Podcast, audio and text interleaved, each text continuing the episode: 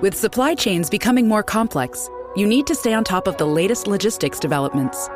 So, if you work with logistics, you need the Beyond the Box podcast from Maersk. It's the easy way to keep up to date with everything from digital disruption in logistics to the need for supply chain resilience in today's market. Find out more and keep ahead of the game with the Beyond the Box podcast on logistics insights at maersk.com/insights.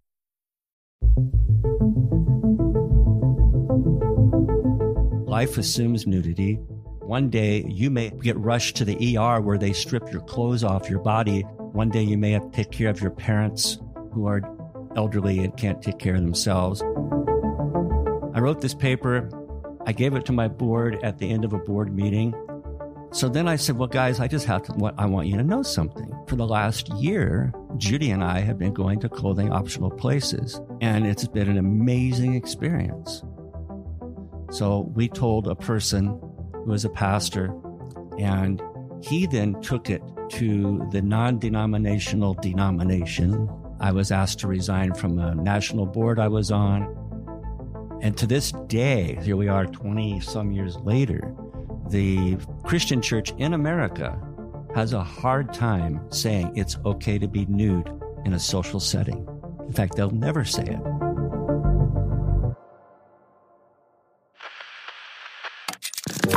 It starts with just taking that leap. Man, you have to work hard. You have to be incredibly smart. Choose something that even if it fails, even if it fails, you are going to be proud of it. Doesn't matter how badly you got beaten down. Be kind, be kind, be kind. Become a better person, a better leader, a better business. Go with your gut. I'm Samuel Donner, and this is Finding Founders.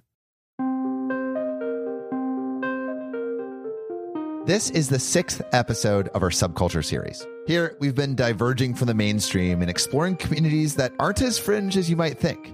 You'll soon find how others seek acceptance and companionship in places you may never have expected. At the top of the episode, you heard from Jeff and Judy Bowman talking about the trauma that ensued as their church learned about a seemingly odd immersion into clothing optional communities. Whether or not you're religious or a practicing Christian, acceptance of clothing optional lifestyles is far from universal, and the backlash from Jeff and Judy's peers was immense and heartbreaking. But before we get there, and how they had to lose a community to find a new one, I first want to begin with a simpler, happier moment when the two met for the first time. To start off, can you paint me a picture of where you were when you first met each other? Sure. We both went to a Christian college in Grand Rapids, Michigan, from completely different backgrounds. I'm a Chicago girl, he's a California boy. And our first conversation that I remember was debating something in a class, and he squashed me in about 10 seconds. Do you remember what it was, Jeff? Uh, it was a, a theological class. Uh, it was a Bible college, and it dealt with varying re- different religions and their belief. This one was on Calvinism.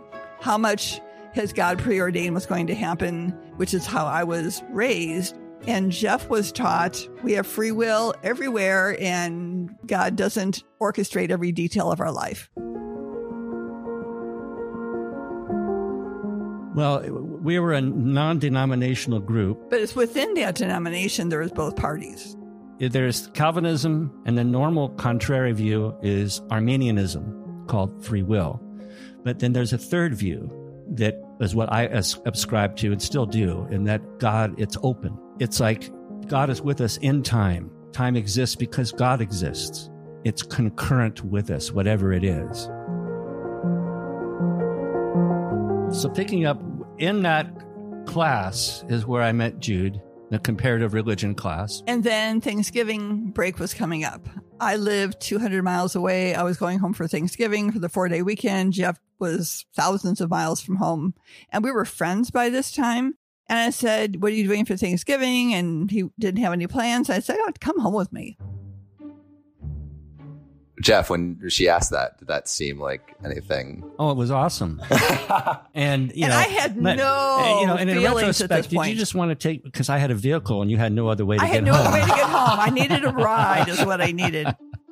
but you know, I was glad because she's a cute girl and still is a cute woman, and that you know. And I told my parents, I said, "We're not dating. I'm not marrying this guy. He's just a friend. We're coming home for Thanksgiving. Is that okay?" So yeah. Anyway, so then he told me on that weekend that he'd like me more than just a friend, and it freaked me out, and I didn't know what to do with that. But eventually, I decided I liked him too. The two were on pretty common footing in college. Judy was comfortable believing what she was taught, while Jeff was always ready to challenge existing interpretations. And I think it's because their beliefs differed that they were able to grow spiritually, intellectually, and romantically. As a couple, they moved to Colorado just as the Jesus movement was sweeping the West Coast. For those of you who don't know, amid the 60s and early 70s, between moon landings and Cold War politics, there was a theological revival. Amidst a rapidly changing and uncertain world, many believed Christianity was needed so we could return to the basics and simple living. A lot of uh, Vietnam vets came back from the war, and a lot of hippies, uh, all searching for things.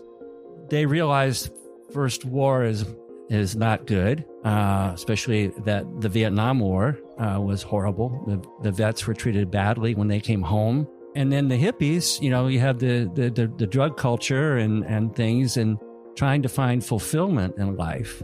And along came the Jesus movement and said, Come to Jesus, he'll set you free. And there's also, along with that, is a sense of acceptance and community.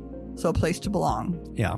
So, Jude, to summarize, was raised in it. I was not.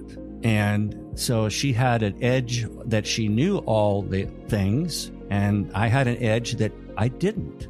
And they were both good things that I could question and things that she would never think of, think of questioning. Jeff and Judy wanted to take their knowledge and understanding of religion and share it with these growing crowds of new believers. And they would find just what they needed in a small church in Colorado. Um, by this time, we were just gotten married because we got married a year and a half into school. Wow. So we got married young. Christians move fast. We do. well, because you can't have sex till you're married, right? but this is like March or April of our second year in school. And by that summer, we moved to Colorado. And we were there for three years, uh, where I helped our main mentor, Bob. Uh, he had a little church that was growing, and we, and along with about six other young couples, kind of brought the church back to life. I don't think that religion is, is necessary to build those kinds of communities, right? But there's something about religion that makes it easier to build those communities and make those communities sticky and sustainable. What do you think that unifying factor was? Because of my temperament and the way I was raised, I really like having a box that I know this is truth. I can be comfortable in there. I can move around in my box a little bit, but I really am comfortable being inside my box and knowing that I'm in the right place. So I think that's even in society today, there's a lot of people who are very comfortable in the box that they have, and they can't even, and I couldn't at the time, even think about asking a question that could make everything crumble. Yeah, I would say inherently the same. Um, and then I would take the observation a little further, and we want to know that we matter to ourselves as humans. And when you have the God quotient there, um, where you feel a power bigger than you is accepting you and caring for you uh, and leading you, and that your leaders are following God, uh, then now you have a power that's more than, let's say, a civic group and I think we're seeing this actually in our country right now being played out, where the far right is saying, you know, God's on our side. We got to do these, these, this, and that. And of course, that's always been. But poor God has been used to start wars and to to fight fights that you know God would be saying, "Hey, man, I never said that. Um, I want you just to love one another and get your sense of significance and self worth from human love to one another."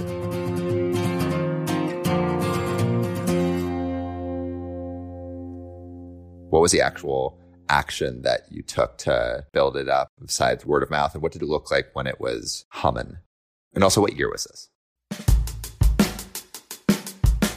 This would have been 1974. Uh, the church uh, there. Uh, well, our, ment- yeah, our mentor became the new pastor there, and he goes in there and finds a whole lot of people who are very comfortable with their box and the way things are. And he's got new ideas and wants to grow and make some changes. And it wasn't very well received. Which is typical of any civic group, you, you know, religious or non-religious. It's it's the uh, people inherently fight change uh, because they're comfortable with it. But then our mentor get, gets to this church. We get there, another couple of other young couples. We brought in some new music. We brought in guitars to the worship service. But you're, mo- you're basically modernizing this community. Precisely. And making it more relational instead of, it's more than just coming and sitting in the pew on Sunday morning and singing the songs and going home. We were actually doing more of a personal ministering to people in the community and to one another.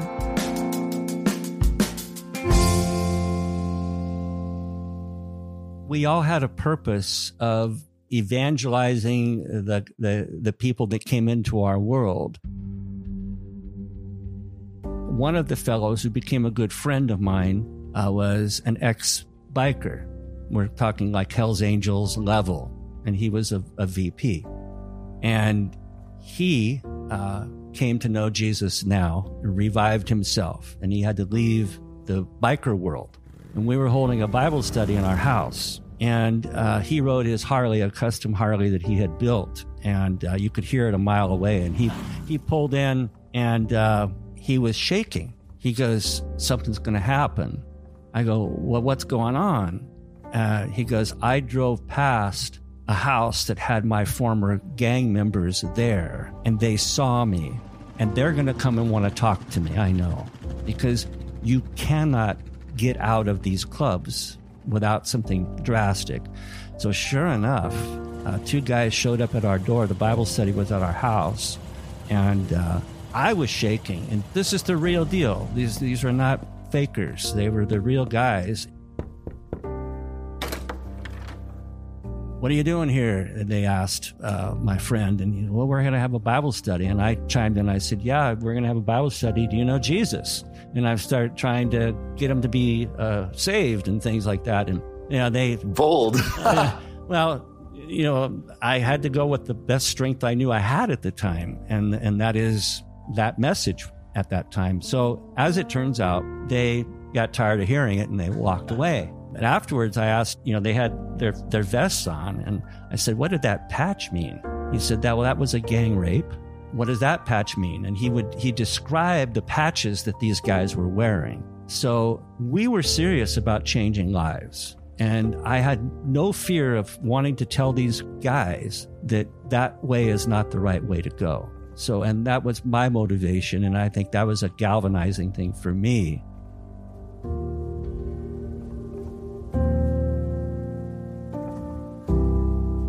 Jeff and Judy would move from Colorado to New Jersey to help grow a new congregation, and they were incredibly successful. In two years, they grew it from 15 people to over 100 people. But eventually, Jeff and Judy would move to California, where burgeoning developments in the computing industry would kick off the tech boom of the 1980s. Jeff would join the ranks of Toshiba. While I entered the computer world, I still kept my my my faith world, my uh, Christian world at the time, and at that time, I decided to go back to school and get my master's degree in theology and while working in the computer industry. I complete that. We then put our resume out to find another church, and we found one in uh, Central Cal. And we were two weeks away from moving when I had been going to the doctor just kind of catching up the kids. We had four kids by then, making sure their immunizations are caught up. So it's like, okay, what else can we get done? Let me get my female test done. And by the way, doc, I'm 38 years old. Let me get a mammogram. And he goes, well, you're 38, but all right, we'll do it. And that mammogram found that I had breast cancer. Wow. And that was in 1992, correct? 92. Yep. And we were literally, I had given. We were 10 days away from moving.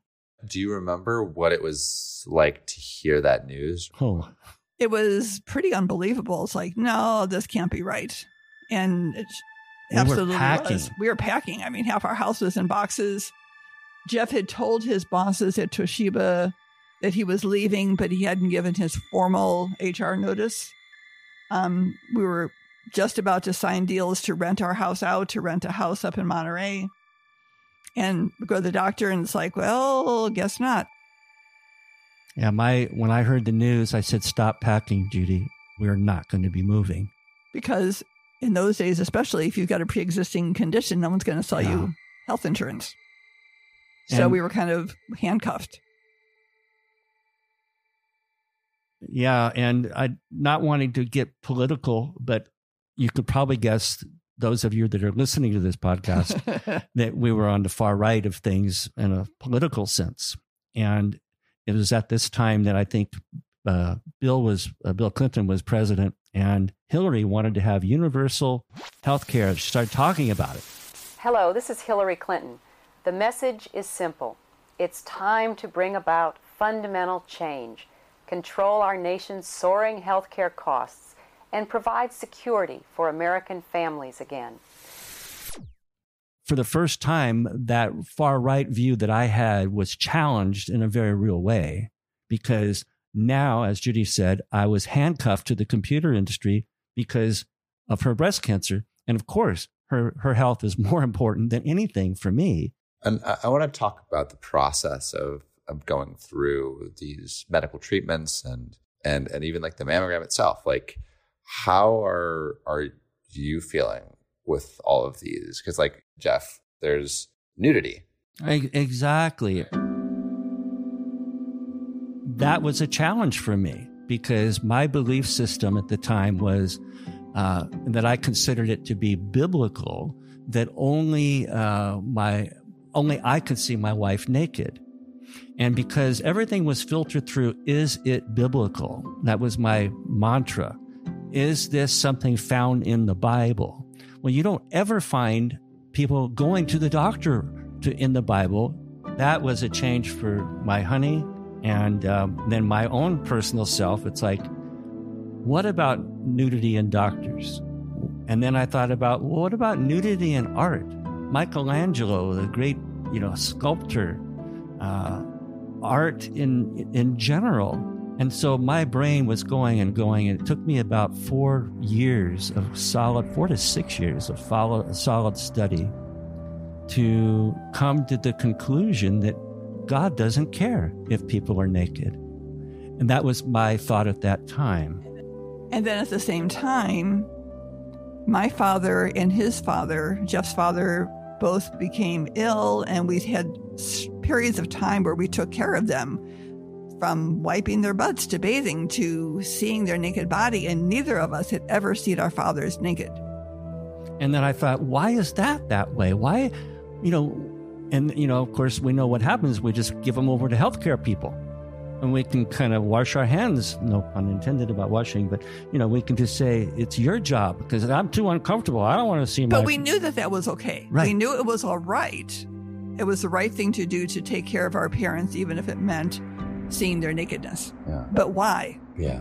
Where is that provision? Where is that in, in the biblical text? Right. Like, how do you how do you, I guess, validate these things that you know to be true with an outside source? Right. And that was our that was my constant quest. Is it biblical for everything?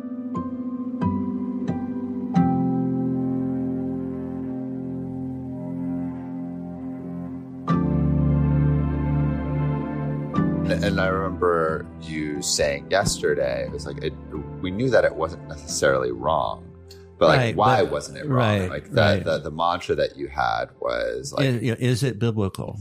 You know, and we were trying to frame our life in light of the Bible. as you're coming to terms with uh okay like what does nudity mean to you how do you explore those concepts and ideas in more depth Well, it led me to literally looking at the text.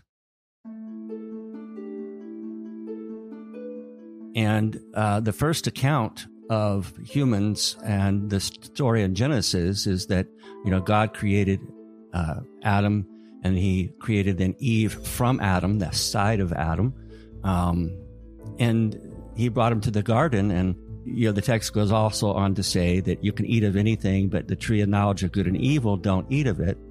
Um, and then the temptation comes, eat of the tree, says the, the devil or the serpent. And the narrative says that they ate. Then their eyes were opened, the text says, and they knew good and evil. There was no evil to be seen. It hadn't happened yet. So they saw only the goodness of their bodies. But I was just grappling with the narrative and the idea of, well, see, they ate of the tree of the knowledge of good and evil. They saw their nudity was bad, and so they hid themselves from God and put fig leaves on. And the more I pondered that, I thought, no, wait a minute. They didn't see evil bodies because the bodies weren't proclaimed to be good. They, I believe, couldn't handle the good. Now hmm. their knowledge of good and evil is present and, or awareness in such a way that they were uh, ashamed of the good and the good shamed him. And then I reflected in my life how many times good things are hard to handle for people. We have folks that don't want to get anywhere close to anything emotional because it's too powerful uh, and I mean in a good way. And that's what I, how I came to understand the passage. So I think the clothes were put on Adam and Eve as uh, an act of grace on God's part. They couldn't handle this new knowledge of good.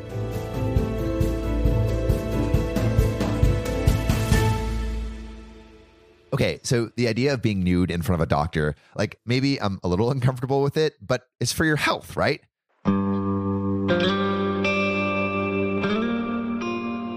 However, with their deeply religious values, Jeff and Judy had to put the idea under enormous consideration and scrutiny. When is nudity a sin?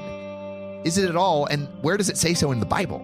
At such a pivotal moment in both their lives, the nudity question began to reframe not just their view of nudity, but their whole worldview. It was a revelation.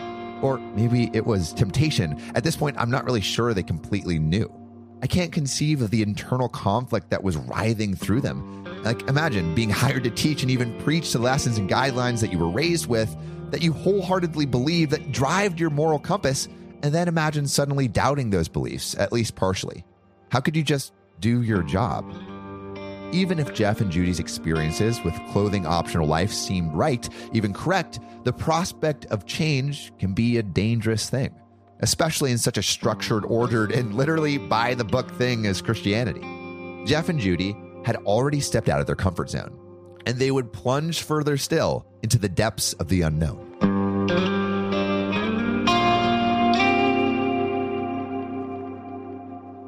And so you have this top level view. How does that that theoretical and philosophical view translate into action? Isaiah the prophet in the Old Testament was told by God to warn the nation of Israel, and to do so, he would go around naked hmm. preaching. Hmm. So if. Wait, really? Yeah, oh, yes. Yeah, absolutely, for three years. So uh, their clothes were valuable. And so when they worked, they would work naked. And then it was my beloved wife who came up with the phrase, life assumes nudity. And that was something that our world didn't have. So I studied it and studied it for six years, whatever. I finally said, We've got to go and try a clothing optional thing. And her reply was, No, no, never, never. Uh uh uh.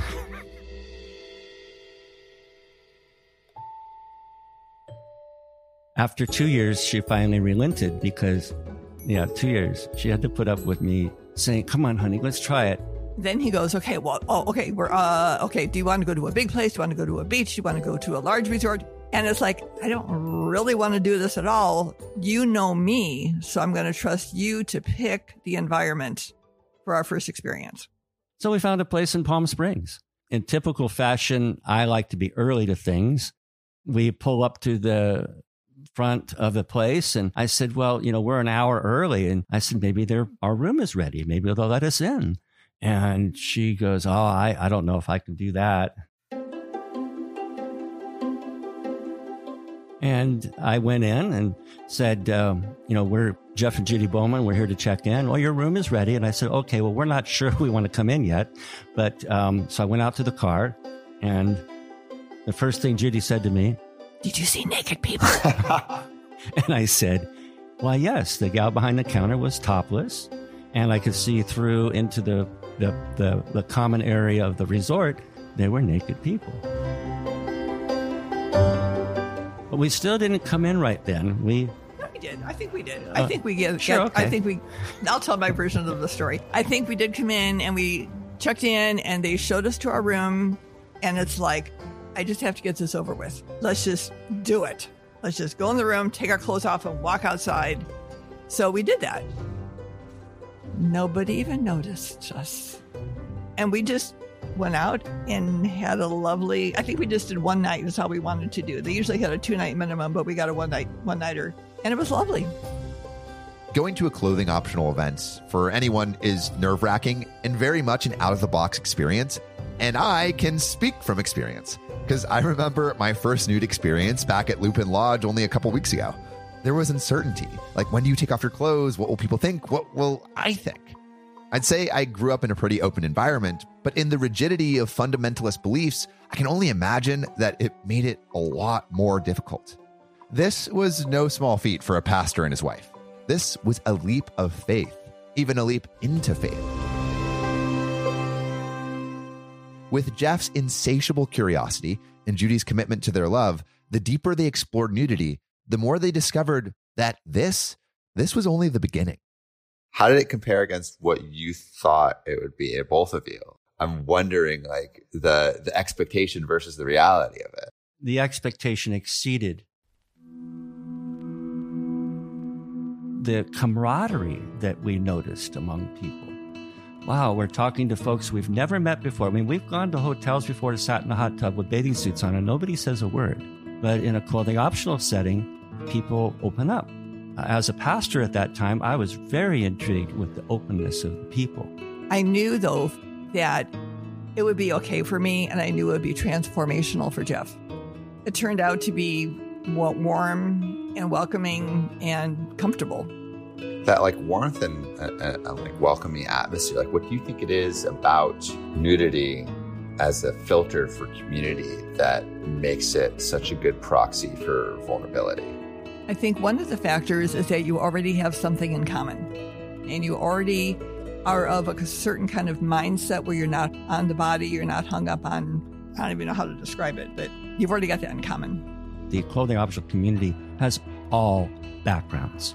And people tend to then be more kind in their conversation because they're hanging with somebody that is definitely maybe not of their tribe, but yet they're part of the clothing optional tribe. So there is this oneness that, as Judy said, the thing in common.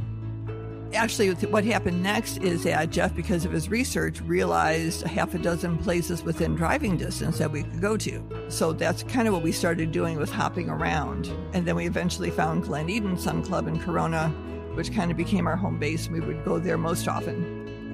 So you you you were you were diving into the community, right? You were visiting all of these different places, Right, right. Yeah, and my my analytical self, my curious self, was enjoying the whole experience because I we got to see how other how other businesses ran their business and and the common threads among the people that visited. One interesting reaction is we would talk to people. You say, What do you do for a living? Blah, blah, blah. Jeff said, I'm a pastor. And they go, What are you doing here? And I would say the same thing you're doing here, enjoying this unnatural environment. And I'll tell you, all of a sudden, more people started coming to our church who were from the clothing optional community. And that was interesting. Me, my personality type is I like to share the good news. I like to say, you know, this is this is the coolest thing. We've met cool people, had wonderful friendships being built, a community outside of our other community. That led me to uh, write a paper called Good Nudity, and it gives this a seminal, a core basis for the concept. From Toshiba's director to back as a pastor for the Anaheim Christian Group to connoisseurs of clothing optional events, the unfamiliar territory that Jeff and Judy stepped into toward better, more natural living was becoming a physical and spiritual sanctuary. What sticks out to me is Judy's realism in the midst of all this. Even though Jeff was the one to push the needle for their first clothing optional event, Judy was still skeptical. She was like, you know, feeling her way through it. But then, when she finally allowed herself to step out of the past and the beliefs that had defined her till now, she realized what a safe space she had entered into. It goes to show that it's okay to be uncomfortable taking new steps. It's actually usually a sign that you're growing, and the discomfort is actually a sign of growth. But with every chance you take at something good, every effort towards becoming the best version of you, there are things you'll need to let go of. For Jeff and Judy, it was the thing that had been the biggest part of their lives for a long, long time. I imagine as you maybe told more people about this, that like, did, did anyone in your church community begin to get upset with the choices you were making outside of that community? We had told our kids, and the kids, you can't hear us something like that and not tell your best friend. So our kids told their best friends, and a few people in the church who were really close to us knew. So that's where he we were afraid that it would bubble up. Yes. And so I wrote the paper Good Nudity that didn't say, hey, by the way, we're going to clothing optional places, but it laid the foundation that life assumes nudity, that one day you may get rushed to the ER where they strip your clothes off your body so that they can see what's going on with you. One day you may have to take care of your parents who are elderly and can't take care of themselves. I wrote this paper. I gave it to my board at the end of a board meeting. So then I said, well, guys, I just have to, I want you to know something. For the last year, Judy and I have been going to clothing optional places, and it's been an amazing experience. And one of my younger leaders said to me, uh, he goes, How can you not be aroused by seeing all these females and lust? And I said, That's a great question. And my answer was, It's no different whether they're clothed or unclothed. Our culture says clothed is your eyes are protected, which is absolutely not true. anyway, we talked about it, and I said, Brother, why don't you and your wife come with us and you'll see exactly what I'm talking about? And then he said, I already asked her, and she doesn't want to come. and that was pretty much how it died. It died in that context.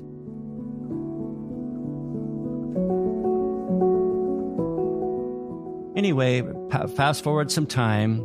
So we told a person who was a pastor, and he then took it to the non denominational denomination. I was asked to resign from a national board I was on, and I said, No problem. I understand. I, I knew that it would be hard for them to take. And to this day, here we are 20 some years later, the Christian church in America has a hard time saying it's okay to be nude in a social setting. In fact, they'll never say it because it is such a culturally ingrained thing. Yet, members of all the denominations that we've ever talked with find themselves in clothing optional places.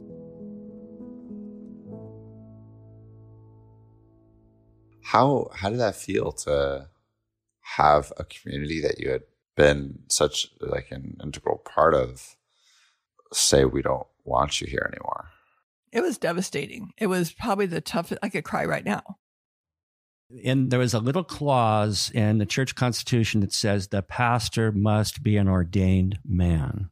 And with my ordination unilaterally revoked by this one person, they came to me on a Thursday night, the old elder, and said, Jeff, you're gone and you're not to come to church on Sunday.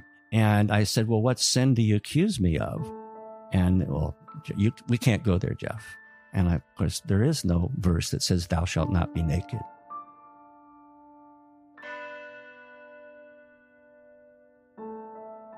Was there ever a moment where you regretted being part of this like social nudity community? For me, never. Not even a second. Yes and no.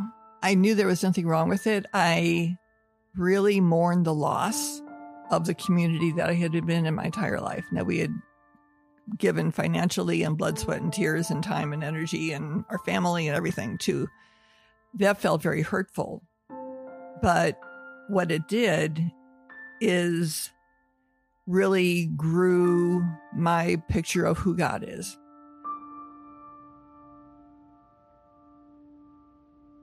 It, the whole thing blew up. We then huddled the next Sunday, you know, and uh, at our house, and we huddled again the next Sunday. And I said to the people, I said, "Would you like to start up a little church?" And so we did, and it was it was a, a church for a healing for all of us, a transition. Anybody coming to the church would be assumed guilt by association that they must also be nudists. The Christian church is a generation or two behind the world in acceptance. There's hope, maybe, that this is something that can be moved along. Even the gay and lesbian question, they're much more accepted in churches now, not totally, but they're much more accepted in churches now than they were 20 years ago.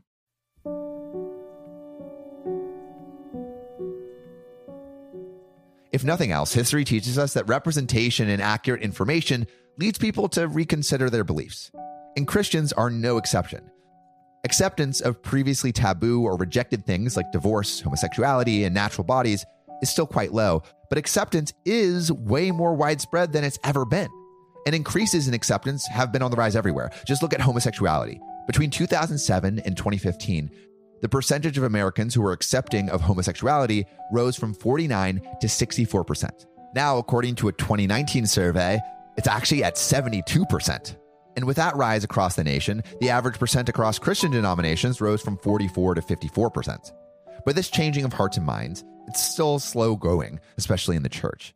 And I imagine this was hard because Jeff and Judy's community just wasn't willing to see any reason behind their choice to accept a clothing optional lifestyle, whether their arguments were founded in personal experience or in reading from scripture. The experience of having to leave their church was heartbreaking, crushing. But with every end comes a new beginning. We realized that the church is not ready, so we had to do something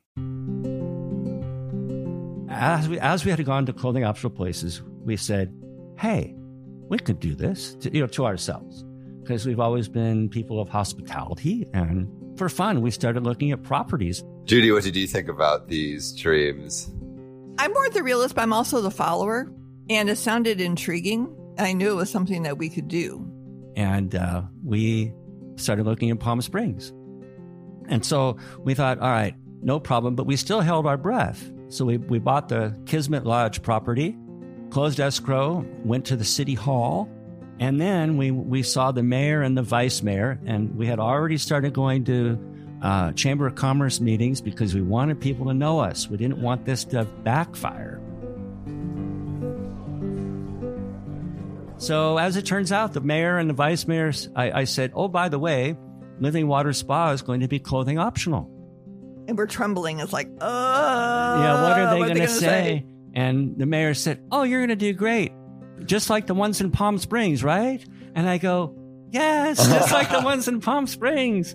And uh, as it turns out, uh, they accepted us. There's not even a blink, and uh, we opened up Living Water Spa.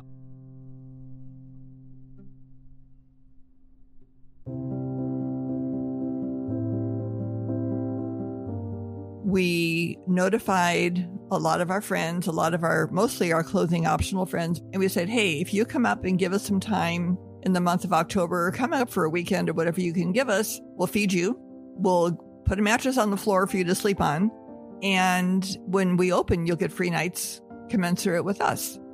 So we were gifted over 600 man hours of work it blew our mind. And so we're continuing to work. We're continuing to work and work on rooms. And we finally got a booking for the second weekend of November. Like a barn raising of old, constructing Jeff and Judy's new spa became an opportunity to come together. And seeing everyone come out to help them build, that's what it was really all about for Jeff and Judy. My question is where was that sense of community, that sense of acceptance, that sense of helping thy neighbor when they were at their previous church? It was there maybe initially, but definitely not on the way out. But it was here with friends, many subscribing to the clothing optional lifestyle, who came together to help Jeff and Judy turn their dream into reality.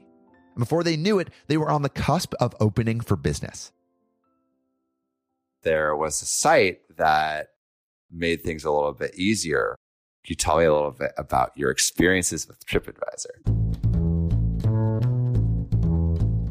Yes, TripAdvisor. First of all, we didn't know anything about it until one of our guests were leaving and they said, Oh, we're going to write you a five star review on TripAdvisor. I go, What the heck is TripAdvisor? And then I realized it was a fairly new platform and um, they seemed to be getting their act together and helping customers give candid reviews on what was good or what was bad. So we signed up and it became a, a very helpful tool. Um, it was also a challenge in many ways, but the helpful tool was that we got clothing optional recognized as a viable holiday or vacation experience. And, you know, it was just amazing. However, the, one of the drawbacks of TripAdvisor was that people really liked it and they would go, Oh, here's number one. We'll take it. Book. We learned that people don't read what you're about. And I think we had one experience where they show up and they think, well, are people naked here? They didn't even know that we were clothing optional. What was the reaction? I want to hear the reaction of like this. It's optional, so they didn't get naked, but they were surrounded by naked people and they were uncomfortable. And so from that point on, we really screened. Oh, you know, I found you on TripAdvisor. Great. Isn't that wonderful? Thank you for calling us. Did you notice that we're a clothing optional hotel? Oh, yeah, yeah, yeah. I said, No, did you really understand that people are here naked? What? Naked? Without a bathing suit? I go, Yes, without a bathing suit. And then it's men and women together because they can Yeah. understand that. You know, okay, I can go to a spa and it's all women or all men, but hmm So we got really adept at helping people know more. Something I wondered, like, is it really too much to ask that one be aware that they might see a naked body or two after they've booked a stay at a spa and hotel that advertises itself as clothing optional? Uh, apparently so. But that's what they got when everybody went clamoring to book after Living Water Spa's through the roof ratings on TripAdvisor. While they had clearly found the community right for them in their new clothing optional lives, Jeff and Judy quickly learned that a successful business would mean getting the right community to find them. And once they found that community, they dove deeper into hospitality. They even became licensed massage therapists to give their guests a deeper experience. Judy gave a massage to a gal, and there there was uh, an interviewer there from uh.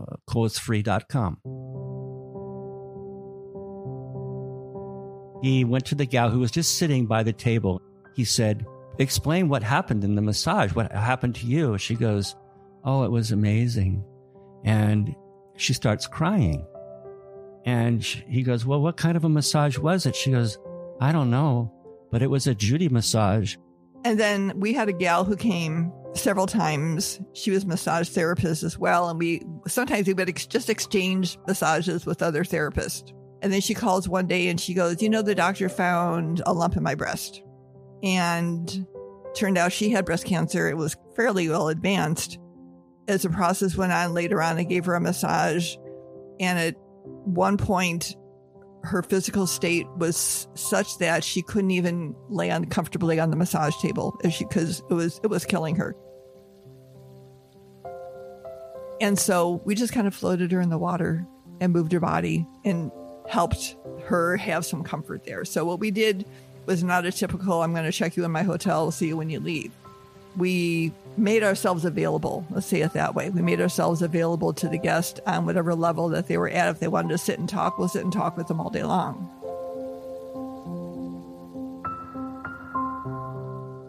And one gal was going in for surgery and she was absolutely petrified of the surgery. And the doctor says, Well, do you have a happy place you can go to in your mind?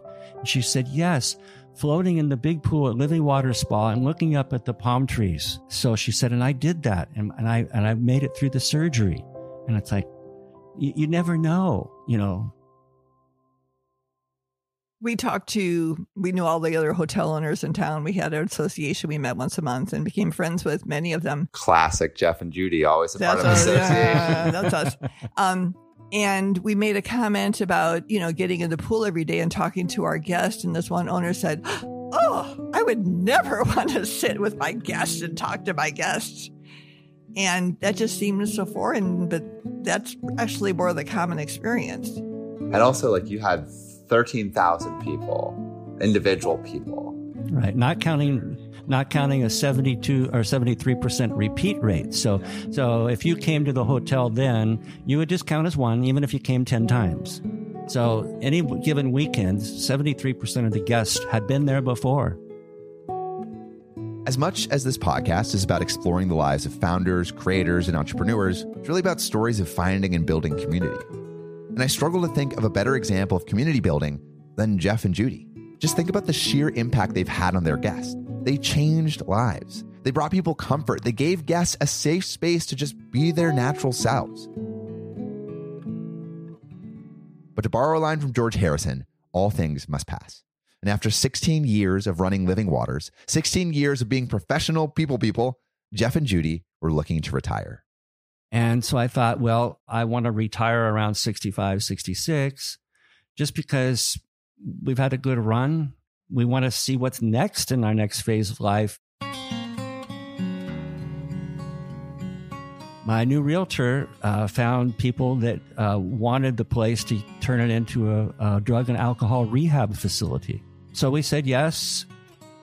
And so when it looked like it was really going to be a sure thing, we had about two weeks left. And so we sent out an email to many of our local people and our favorite guests and said, you know, we've been trying to sell. It looks really likely that right after Labor Day, we're shutting our doors. If you want one more time here, you need to book in the next two weeks or else we're going to probably be gone. And so we are pretty full those last two weeks with some of the favorite people in the world. And those were lovely, lovely, lovely visits. You know, we had staff over the years, loved our guests. The guests loved them. Uh, and we were we were truly a community and I had heard something too that a good hotel, the staff knows the names of the guests. In a great hotel, the guests know the names of the staff. So anyway, we actually told guests, look, if you see paintings on the wall, pictures on the wall, if you want a mattress, take it. Always giving back to the community. Selfishly getting rid of the stuff we'd have to throw away or whatever. We sold, and uh, I have a picture if you want to see it. It's uh, me standing by my pick 'em up truck. Judy had already left. The uh, realtor had come and gotten the keys. I had the last bit of personal things to bring here to the house. And I'm standing by my truck and like, this is the last. And uh, it was very bittersweet for me. What would you tell someone who's new to it on how to enter or explore these kind of things? And what would they, what would you hope they find? I think it was Judy that came up with the phrase, when was the last time you did something for the very first time? Try being nude in a social setting. It'll impact you in a way you've not known. And it doesn't have to be a big resort, or it could be. It could be a small little Airbnb like ours, or it could be a big, big old place or a, or a nude beach.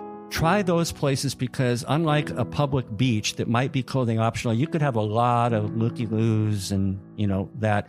Uh, pick some place that you're comfortable. And there's also a difference between a true clothing optional resort and a swinger lifestyles environment. And make your choice. But if you don't have an interest in the lifestyle swinger environment, be very careful before you go because there are some that, to the casual eye, when you're looking on their website, you can't tell the difference. And, you know, we're happy that they're there. We're happy that we were here. And um, we have found clothing optional people are the friends you've never met. And when you meet them, you're like, wow, I like those people. Yeah. And don't be afraid of what you look like. Beauty has no expiration date, regardless of your age. Beauty has no expiration date. You're just as beautiful uh, as a 70 year old or a 50 year old or a 40 year old or a 20 year old because beauty comes from the heart. Um, I was born with a harelip and cleft palate. Everybody has things they don't like about themselves. Uh, Judy has had breast cancer. And of course, those of us who are later in years, we have more scars of life that are just natural from life, but they're actually healthy for humans to see. You see uh, a young person, you say, Yeah, that's what I used to look like. And then you see a, a real senior person and you say, Gee, that's where I'm going. And there's mental health to that uh, because it's going to happen, dang it. You can't avoid it. No much how plastic surgery you get, you're still going to get old. And we have to figure out a way to do that with dignity and honor and grace. And it's easier than you think. You don't have to have any skills. You just give it a try. And for us, the environment of being in a hotel that if we didn't like, we could walk outside and if we said, this is crazy, so we could put our clothes on and leave. It was not something that couldn't be undone. We had one experience. There was a young guy who came and he really, really wanted to try it. He couldn't sleep the night before. He stayed up all night. He was so worried about it. And he gets to the hotel and he goes, I've got to sleep. And I said, no, because if you go in your room, you're still going to be freaked out. You need to go in your room, take off your clothes, hop in the water for five minutes, then take your nap. But immerse yourself, literally. Try it.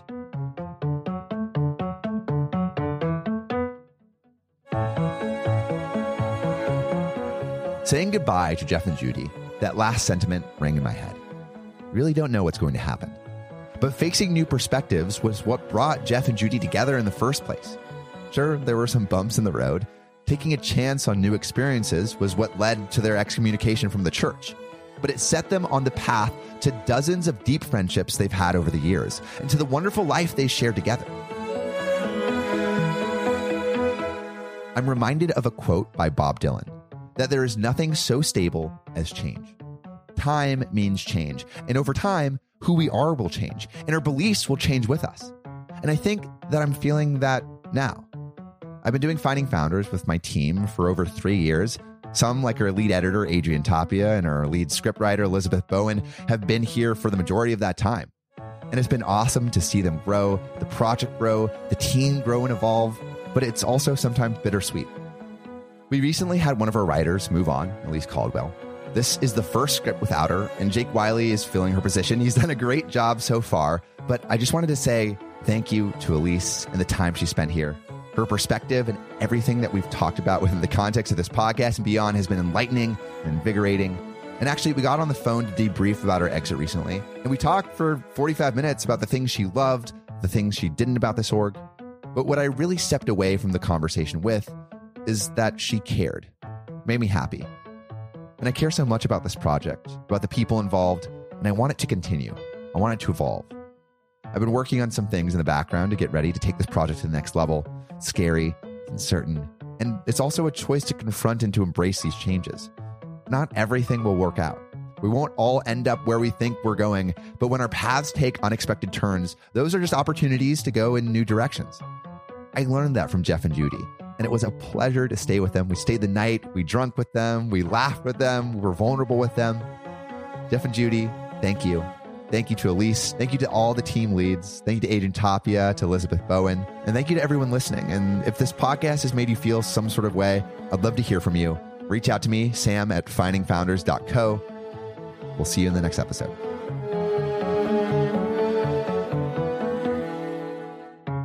Thank you so much for listening. If you haven't already, make sure to subscribe, rate the podcast five stars, and share with a friend.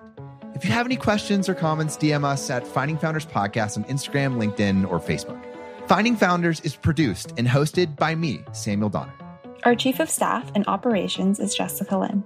Our audio editing team lead is Adrian Tapia. Support from Irene Van Berkel, Matt Fernandez, Renee Buchanan, Sophia Donner, Maura Lynch, Zoe Maddox, Ashley Jimenez, Michael Chung, Nicholas Guzman, Aaron Devereaux, Sanessa Gisley, and Lois Choi. Our outreach and research lead is Kenny Ong.